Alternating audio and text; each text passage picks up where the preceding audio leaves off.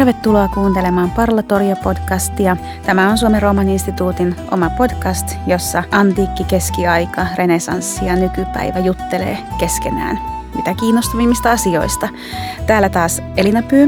Mä oon instituutin tutkijalehtori ja tällä kertaa mun kaverina on Tuomas Heikkilä, keskiajan tutkija, kirkkohistorian professori ja instituutin aikaisempi johtaja. Tervetuloa. Kiitos, kiitos. Tosi hauska olla mukana. Mä nyt aluksi aina kysyn tätä Rooma ja Villalante suhdetta ja nyt mä spoilasin sen sanomalla, että olet ollut meillä johtajana aikaisemmin, mutta kyllä siis se suhde varmaan menee paljon kauemmas. Haluatko kertoa siitä? Mm, joo, totta kai mulla oikeastaan Rooma-suhde alkoi siitä, kun mä jatko-opiskelijana menin vuodeksi Vatikaanin kirjastoon, suoritin sellaisen eurooppalaisen keskeinen tutkimuksen diplomin ja asuin silloin Villalanten piirissä, että se oli ensimmäinen kerta, kun, kun mä tulin Suomen Rooman instituutin piiriin ja se oli 90-luvun puolivälin jälkeen heti. Yeah. Ja silloin oli jännällä tavalla vielä silleen, että Villalante oli hyvin antiikin tutkimusvetoinen, että nythän se skaala on vähän laajempi. Niin, onneksi. Ja että me oltiin ehkä aavistuksen sellaisia kummajaisia vielä. Meitä oli pari ihmistä siellä, jotka tehtiin keskiaikaa. No, nyt ollaan siinä mahtavassa tilanteessa, niin kuin tuossa alkuspiikissä sanoit, että antiikki, keskiaika, renesanssi, kaikki muut ajat keskustelee siellä keskenään. Ja se on tietenkin myöskin instituutin pointti, sikäli kun meistä ymmärrän, että, että se on niin kuin fiksuimpien omien alojensa, fiksuimpien suomalaisten kokoontumispaikka – oli se ala sitten melkein mikä hyvänsä. Kyllä, ja sitten niin koko ajan opimme toisiltamme myöskin, kun on eri alojen asiantuntijoita. Ja tosi paljonhan niitä yhteyksiä löytyy sitten tietysti antiikin ja keskiajan ja renesanssin väliltä.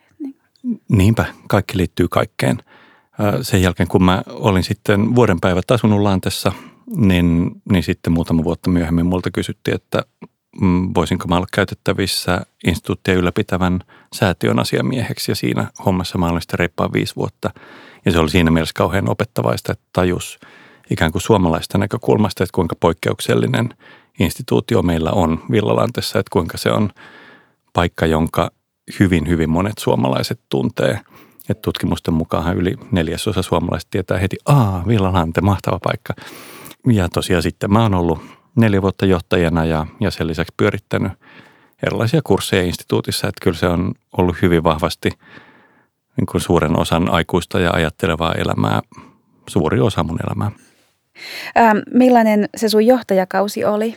Me tänään puhutaan sun tutkimus, tai siis sen aikaiseen tutkimusaiheeseen liittyvistä asioista. Haluatko valottaa sitä nyt etukäteen?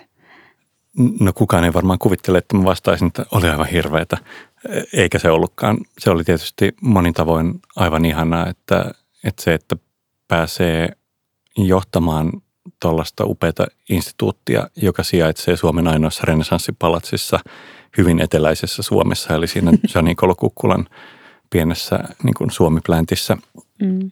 niin, niin se on tietenkin ihan poikkeuksellista. Tietenkään mikä homma ei ole pelkästään ruusulla tanssimista, vaan myöskin Franssakortan juomista. Että tosi monivivahteinen kausi, superopettavainen kausi. Siinä oppi ihmisestä ja maailmasta paljon, mm. koska niin kuin, niin kuin itse tiedät, kun instituutissa työskentelet, että, että kyllähän siellä niin kuin saa jokainen tehdä kaikkea mahdollista lähtien jostakin pienestä nikkarin hommista ja niin. päätyen mitä mahtavimpiin niin kuin ihmeellisten ihmisten tapaamisiin ja niin edelleen. Niin. Että se on niin kuin, kuin sateenkaari koko, koko homma.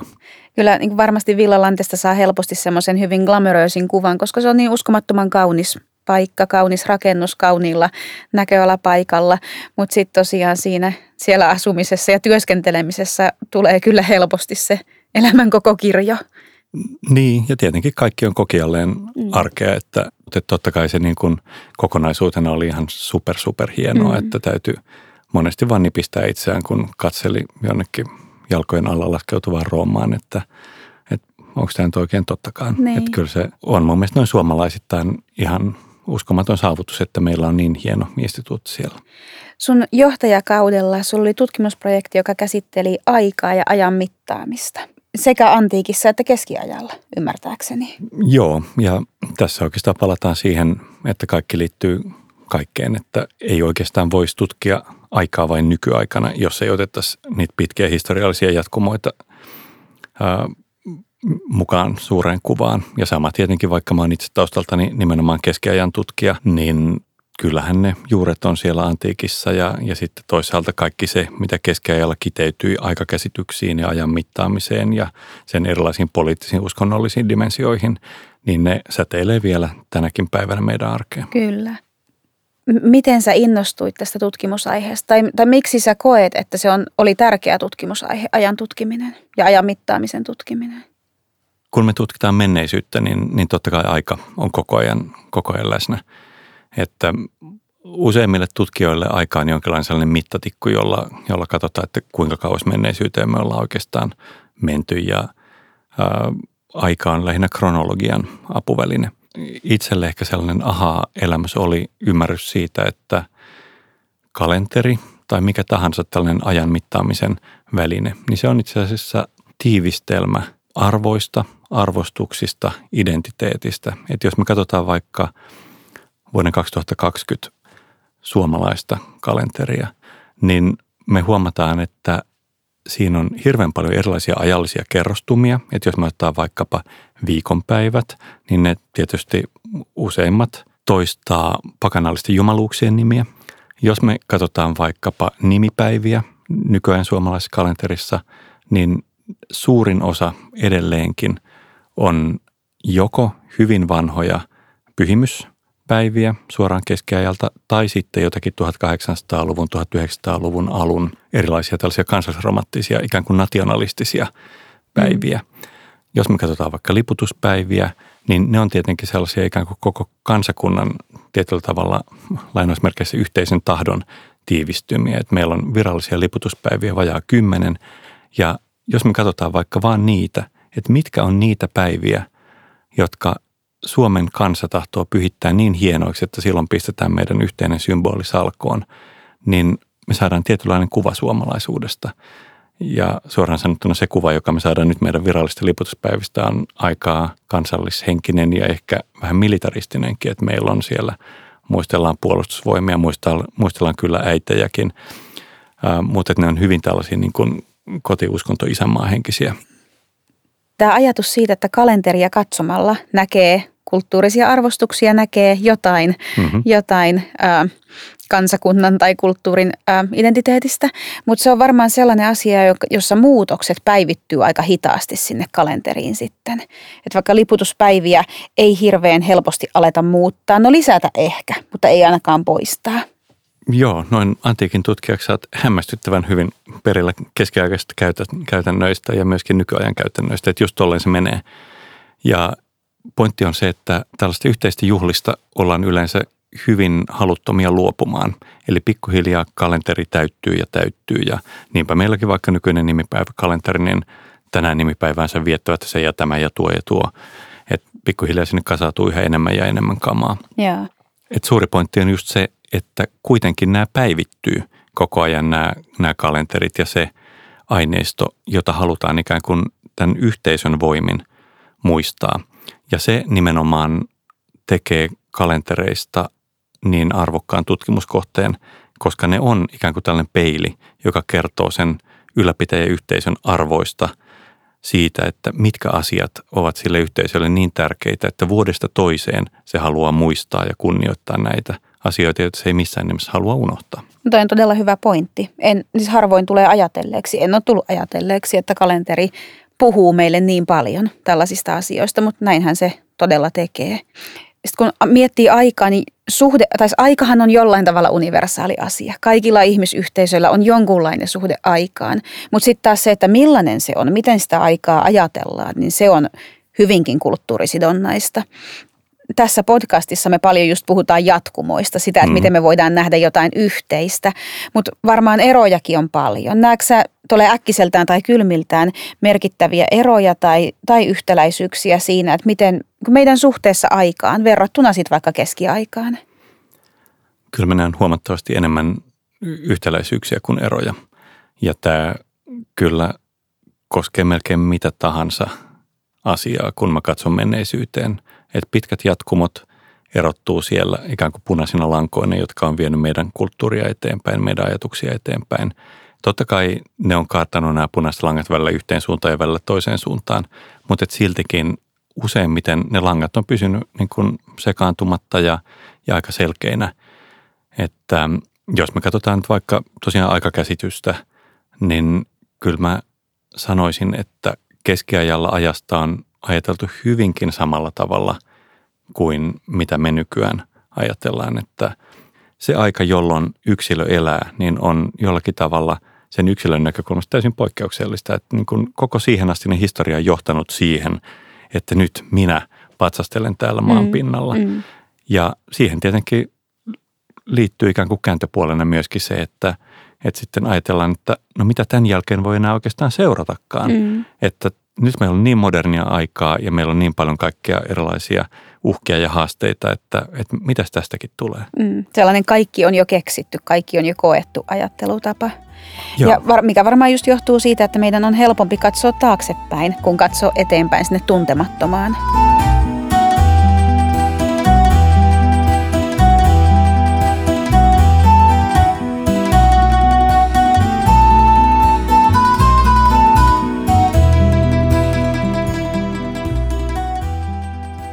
Mitenkäs sitten ajan mittaamisessa on historiassa havaittavissa tämmöisiä tiettyjä merkittäviä murroskohtia, kun on vaikka siirrytty kalenterista toiseen? Mitä ne on ne merkittävimmät, nyt kun katsotaan taaksepäin? Ekaksi täytyy sanoa, että ajan mittaamisessa ja kalentereissa on tietenkin hirveän paljon vallankäyttöä. Olisi sitten uskonnollista vallankäyttöä tai maallista vallankäyttöä koska kenen kalenteria seuraat sen, sen lauluja laulat. että me kaikki tiedetään omissa kiireisissä aikatauluissamme, että kalenteri paljon sanelee sitä, mitä me tehdään. Että tänään Elina oli sanonut, että mun täytyy olla täällä studiossa kello 9.30 ja niinpä mä sotkin tiikkusateessa vasta tuuleen täysillä, jotta mä olisin 9.30 täällä. Se on valtava merkitys arkipäivän elämään. Siis kalenteri vaikuttaa ihan jokaisen ihmisen elämään ja sen takia vallanpitäjät, oli ne sitten uskonnollisia tai maallisia vallanpitäjiä, niin on aina ollut kauhean kiinnostuneita siitä, että he pystyisivät vähän rukkaamaan kalenteria. Aina on kuitenkin tehty pieniä säätöjä tai isompia säätöjä ajan mittaamiseen. Johtuuko se sitten siitä, että matemaattisesti laskien on pitänyt saada ne päivät oikealle kohdalle? Aina kun joku taho puuttuu kalenteriin, niin se on hillitön vallanosoitus, että minä tai me olemme niin mahtavia, että itse aikakin tottelee meitä. Että jos me ajatellaan ehkä kaikkein suurinta eurooppalaisen kulttuurin kalenterimuutosta, Juliaanisen kalenterin tuloa vuonna 47 ennen Kristusta tai ennen ajanlaskumme alkua, niin, niin se oli tietenkin hillitön niin kuin tällainen intellektuaalinen ponnistus, mutta se oli myöskin valtava vallannäyttö. Ja sitten se kesti yli 1500 vuotta. että hillittömän pitkän pätkän meidän historiaa kesti tämä Keesarin ja hänen kumppaniensa laatima kalenteri. Kyllä. Ja sitten kun 1582 Paavi Gregorius 13 keskellä reformaation melskeitä lanseerasi uuden Gregorianisen kalenteri, jota me ollaan nyt noudatettu näihin päiviin saakka, niin, niin se oli tietenkin myös kauhean vallannäyttö. Että se oli nimenomaan siellä reformaatioaikana – jolloin puoli Eurooppaa yhtäkkiä lipeskin Paavin vallasta, niin mahtavaa kamaa, jolla Paavi pystyi näyttämään, että tadaa, kuka on kuitenkin myös ajan herra, kuka tässä on mm. lopulta oikeassa. Mm. Se gregorianinen kalenteri ei ole kuitenkaan kovin radikaalisti erilainen juliaanisesta, vai onko ymmärtänyt väärin? Se on itse asiassa vaan niin paremmalla matematiikalla toteutettu julianinen kalenteri.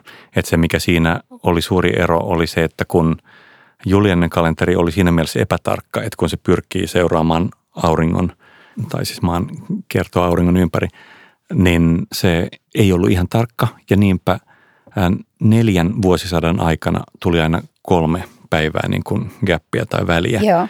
Ja, ja sen takia vieläkin joskus kuulee puhuttava niin kuin vanhaa lukua, uutta lukua. Okay. Ja sen takia esimerkiksi kun Venäjä otti vasta 1918 käyttöön tämän gregorianisen kalenterin, niin sen takia itse asiassa lokakuun vallankumous tapahtui meidän kalenterin mukaan marraskuussa. Aivan, Ja joo. jännällä tavalla, jos me katsotaan vaikka meidän oman kalenterin tällaisia ikään kuin pimeimmän ajan juhlia, vaikka jotakin Lusian päivää 13. joulukuuta, niin Lusiahan on tällainen ikään kuin valon tuoja, mm. mutta se ei ole enää siinä niin kuin oikeassa paikassaan juuri sen takia, että se kehitettiin Julianisen kalenterin aikana ja silloin, kun se juhla kehitettiin myöhäiskeskiajalla, niin se itse asiassa ajottu ikään kuin nykyisen kalenterin päivissä juuri sinne noin 21.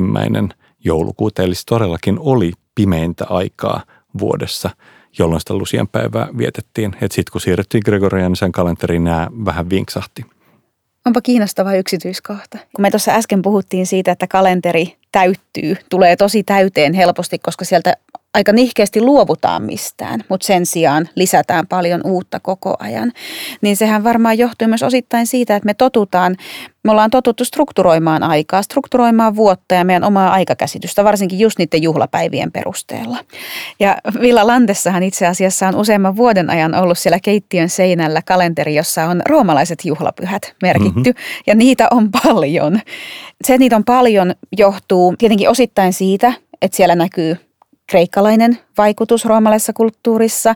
Siellä näkyy ne alkuperäisempiä niin kuin italisia juhlapyhiä ja sitten siellä näkyy muualta adoptoituja vaikutteita. Roomalaiset tosi mielellään otti vaikutteita kulttielämään monesta paikkaa, imperiumia. Mutta sitten myös se, että kun on kyseessä polyteistinen uskonto, niin on paljon jumalia juhlittavaksi. Ja ne kaikki juhlathan ei ollut suinkaan niin kuin kaikille, vaan joitakin juhlia saattoi viettää vaikka tietty kaupunki tai tietty ammattiryhmä tai mitä ikinä. Mutta sitten on myös niitä universaaleja. Mutta siis pointtina se, että se on ihan täynnä se kalenteri. Joka päivälle löytyy joku syy nostaa malja, hmm. jos sellaista etsii. Miten keskiajalla, kun siirryttiin vähitellen kristillisiin juhlapyhiin, niin oliko niitä aluksi vähän? Alkoiko niitä pikkuhiljaa tulla enemmän? Miten täysi se kalenteri oli? Mitkä oli tärkeimpiä juhlapyhiä? Kyllä se tendenssi on ehdottomasti noin niin kuin sanot, että, että aluksi oli vähän ja koko ajan niitä tuli yhä enemmän, koska vanhoista ei haluttu luopua ja yhä uusia pyhimyspäiviä tai yhä uusia juhlan aiheita ilmaantui.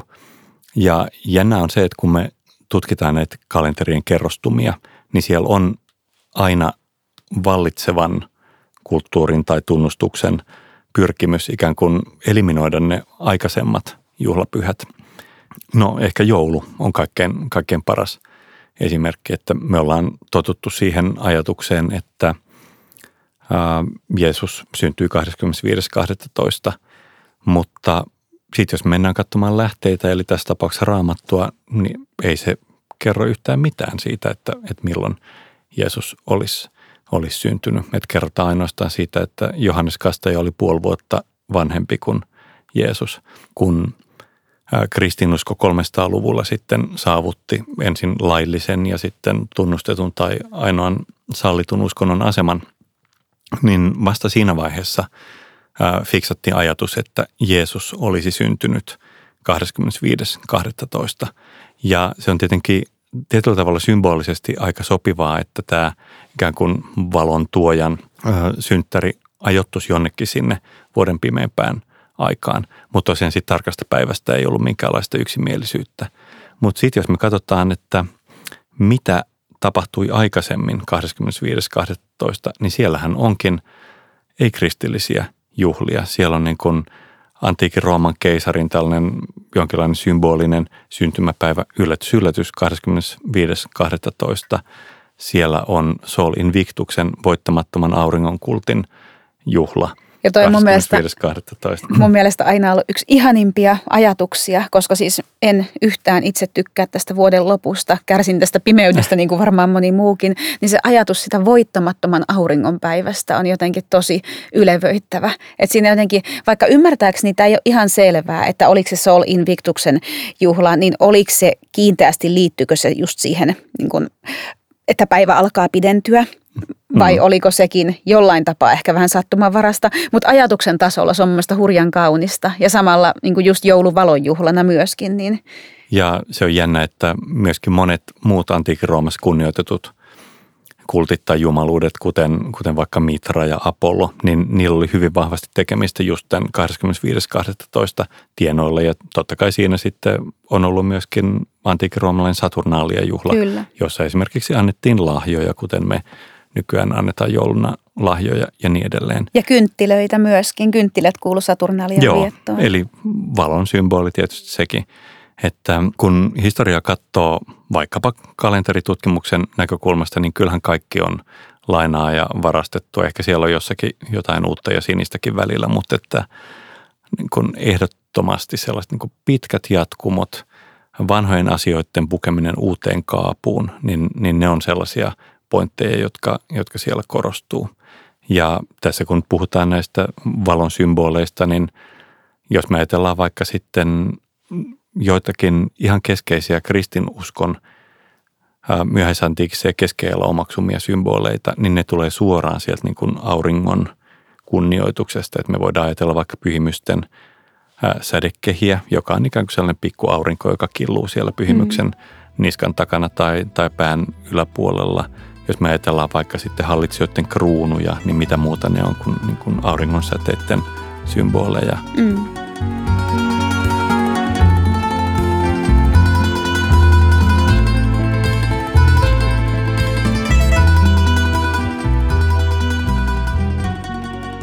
Miten sujuvasti tai, tai takkusesti se siirtymä meni näistä roomalaisista niin sanotusta pakanallisista juhlista siitä kristilliseen nyt joulun viettoon esimerkiksi. Että jos mietitään Saturnaalia, oli yksi suurimpia juhlia roomalaisessa kalenterissa. Se saattoi olla viikon mittainen juhlinta ja se oli sillä tavalla universaali roomalaisessa maailmassa, että sitä vietti lähes kaikki. Niin kuinka vahvasti tämä, niin kuin, tämä interpretaatio kristiana nimenomaan, kuinka vahvasti yritettiin tietoisesti korvata ne pakanalliset juhlat ajottamalla samaan aikaan se suuri kristillinen juhla ja kuinka suuressa määrin kyse oli sitten sellaista luontevasta siirtymästä? No tässä on aika jännä analogia, että me tiedetään, että esimerkiksi monet keskiaikaiset kirkot on perustettu paikoille, jossa on ollut joku esikristillinen temppeli tai muuta – että kyllä tässä on mun mielestä selvästi havaittavissa sellainen kirkon ikään kuin käyttäytymiskuvio, että halutaan korvata vanhat merkitykset uusilla. Ja osaltaan se on tietysti ihan tällaista käytännönläheistä toimintaa, että kun sydäntalvella ei voinut esimerkiksi viljellä maata ja oli enemmän vapaa-aikaa kuin vaikka kesällä, niin ihmiset halusi juhlia ja se pimeä aika tietysti niin kuin kutsuikin juhlimaan jotakin – niin kuin toivoa siitä, että valoisammat ajat ovat edessä. Ja toisaalta sitten vaikka kun me katsotaan tätä kirkkojen paikkaesimerkkiä, niin ihmiset oli jo vanhastaan tottunut tulemaan johonkin tiettyyn paikkaan, niin miksi sitä ei käytettäisi hyväksi? Ja tässä on ollut selvästi tällaista niin kuin suunnitelmallisuutta, siitä mä oon vakuuttunut, mutta et myöskin osaltaan sellaista niin kuin ei ehkä laskelmointiin perustuvaa nimenomaan sellaista jatkumoa, että oli hyvin luontevaa joskus sydäntalven aikana – aikana juhlistaa jotakin. Mm. Et meillä on vielä näistä sydäntalven juhlista, niin voi mainita vaikka, vaikka meidän oman Pyhän Henrikin päivän, joka mm. oli alun perin 20. tammikuuta keskiajalla. Ja se taas sitten on ollut tällaisessa suomalaisessa ikään kuin esikristillisessä maailmassa nimenomaan talven keskipiste ja tällaisessa niin kuin suomalaisessa muinaisessa karhun kunnioituksessa se oli juuri ikään kuin tämän karhun talviunen keskipiste, että 20. tammikuuta karhu kääntää kylkeään ja ajattelee, että no nyt on vielä puolet talvella, talvea jäljellä. Ja jännällä tavalla tämä näkyy esimerkiksi sitten Pyhän Henrikin legendassa, joka on 1200-luvun lopussa laadittu ensimmäinen kirjallinen teos, joka me itse asiassa tunnetaan Suomesta, niin siinä kerrotaan siis noin laajasti – ottaen Pyhän Henrikin makeudesta ja hänen toimistaan, mutta siinä on myöskin tällaista niin kuin viittailua, että Henrik oli ikään kuin tällainen karhuhahmo ja että siinä ihan selvästi Joo. ratsastetaan tällä Joo. aikaisemmalla traditiolla. Eli ajatus näissä usein ehkä on just se, että kun joku tietty ajankohta on jo valmiiksi merkityksellinen, niin sen sijaan, että yritettäisiin väkivaltaisesti kitkeä pois sitä merkitystä, niin annetaan sille uusia merkityksiä. Joo, Joo. just näin. Joo. Joo. Ainoa esimerkki, mikä mulla ehkä tulee mieleen, oli, että ymmärtääkseni, jos nyt ihan väärin muistan, niin Luperkalia, joka oli myös yksi suurimpia roomalaisia juhlia, ähm, vuosittaisia juhlia, niin Mulla on semmoinen muistikuva, että Luperkalia olisi ihan virallisesti kielletty se juhliminen joskus varhaiskristillisellä ajalla. Sehän korvautui sitten tällä Pyhän Valentinuksen päivällä. Ja Valentinus on jälleen yksi näistä pyhimyksistä, joista me ei todellakaan voida olla varmoja, että onko hän edes millään tavalla historiallinen henkilö ollut.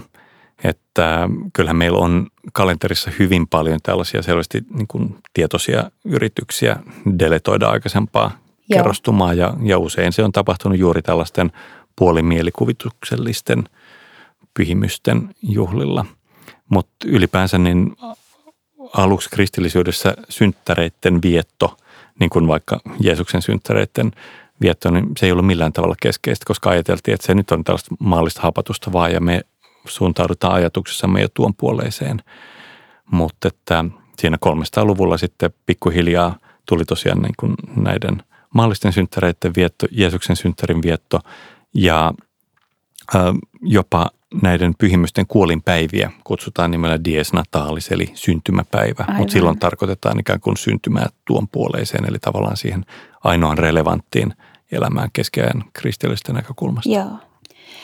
Joo, se on jännä, miten niin kun Suomessa ja varmaan, varmasti muissakin Pohjoismaissa, tai siis toki muissakin Pohjoismaissa ja luterilaisissa maissa ehkä ylipäätään, niin joulu on usein ainakin niin kuin maallisessa kalenterissa se suurin juhla, Jeesuksen syntymä, kun taas sitten pääsiäinen, Jeesuksen kuolinjuhla on tai on tietysti kuolleista nousemisjuhla, mm, on katolisissa maissa usein hyvin paljon voimakkaammin korostunut. Niin, ja ortodoksiassa myös.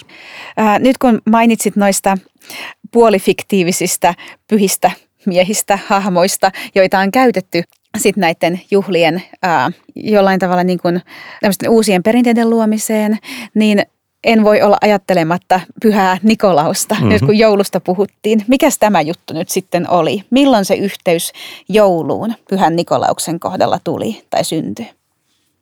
No se onkin tosi monisyinen kuvio.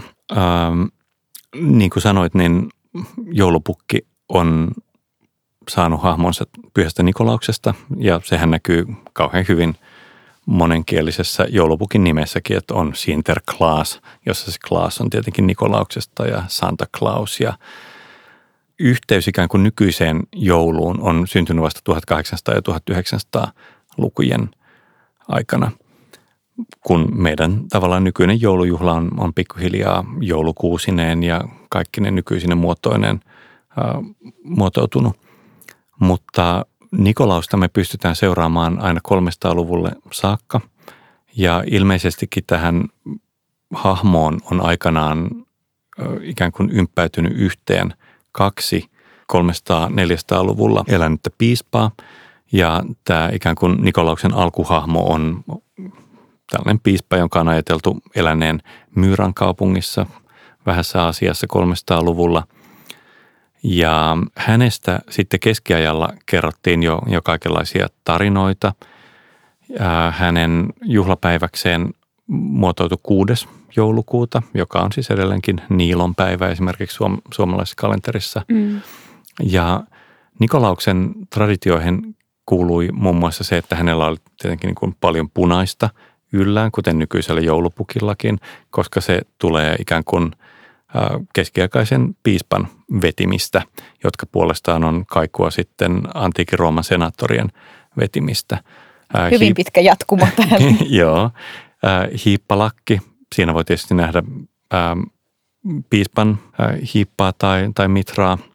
Siinä on myöskin jotkut tutkijat nähneet, että siinä olisi ikään kuin frygialaismyssyn jäänteitä ja siitä puolestaan frygialaismyssystä on kehittynyt esimerkiksi bar- baretit ja baskerit – Eli harva suomalainen yrmisotilas, joka taistelee baretissa, niin kuvittelee itse asiassa taistelevansa tai ymmärtää taistelevansa tonttulakki päässään melkein. Näitä siis näkee näitä tonttulakkeja, jos Roomassa esimerkiksi käy antiikin veistoksia esittelevissä sisältävissä museoissa, niin usein sellainen vähän mutkalla oleva frygialaismyssy on tunnistettavissa siellä. Joo, ja se on jännä, kun sehän on nimenomaan niin kuin yhteiskunnan heikkoosaisten symbolina usein orjat tai sotavangit pitää näitä.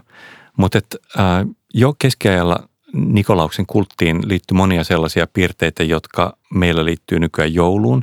Että hän toi lahjoja. Hän oli tosi hyvä tyyppi, joka toi lahjoja. Ja siinä on sellainen tarina taustalla, että hän oli huomannut, että lähistöllä asuu kolme köyhää tyttöä.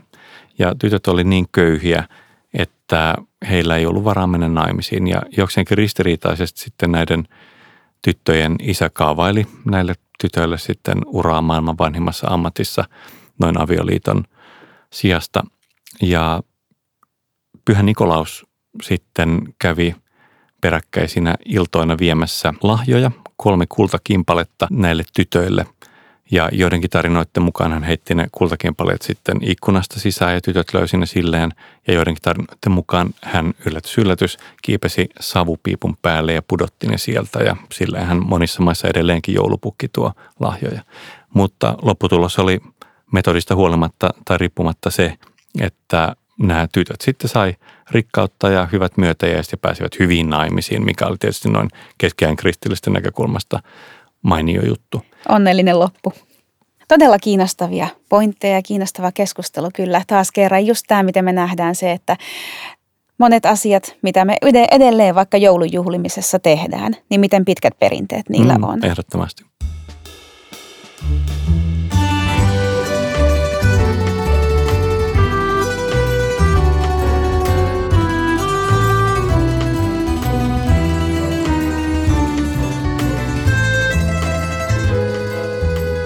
Ähm, mä tähän loppuun voisin kysyä vielä sellaisen loppukevennyksen tällä kertaa, että jos palataan niihin Rooma-muistoihin ja Rooma-aikoihin ja Villalante-aikoihin, äh, mutta pysytään tässä samassa teemassa, niin millaisia mieleen jääneitä juhlamuistoja tai juhlapäiväkokemuksia sulla on sieltä Rooman ajoilta? Tätä, no nyt kun joulu lähestyy, niin totta kai joulu on, on mielessä ja ainahan se on mielessä. Ja Villalantessa oli jo paljon ennen mun aikaa ollut traditiona, että luetaan joulurauhan julistus myöskin Roomassa.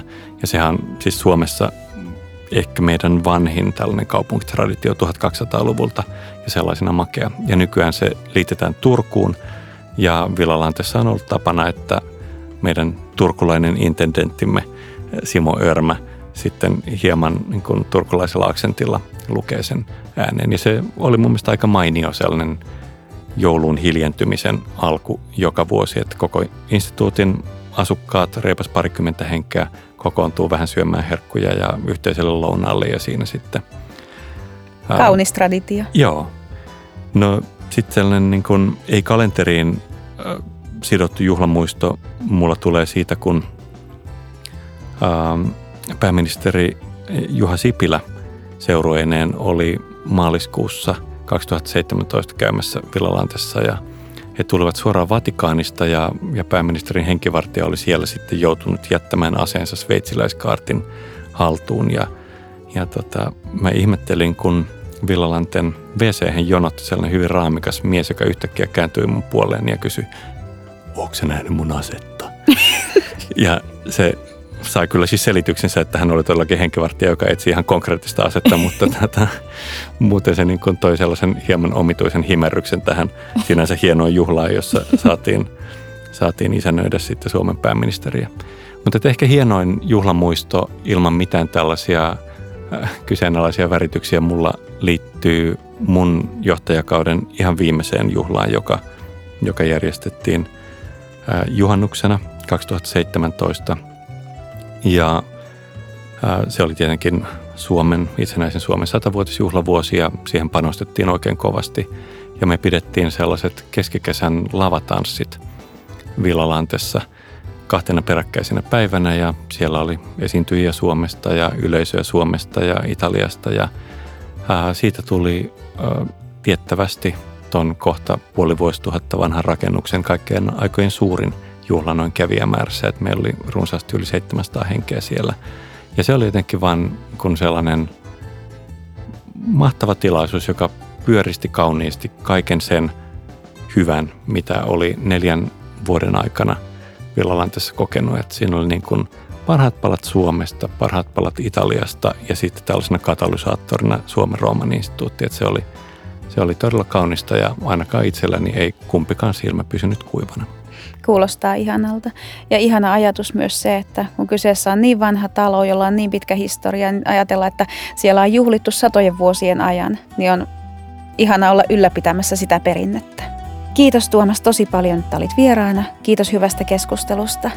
Tämä oli Parlatorio Podcast, eli Suomen Rooman instituutin oma podcast, joka löytyy Spotifysta ja muistakin yleisimmistä podcast-palveluista.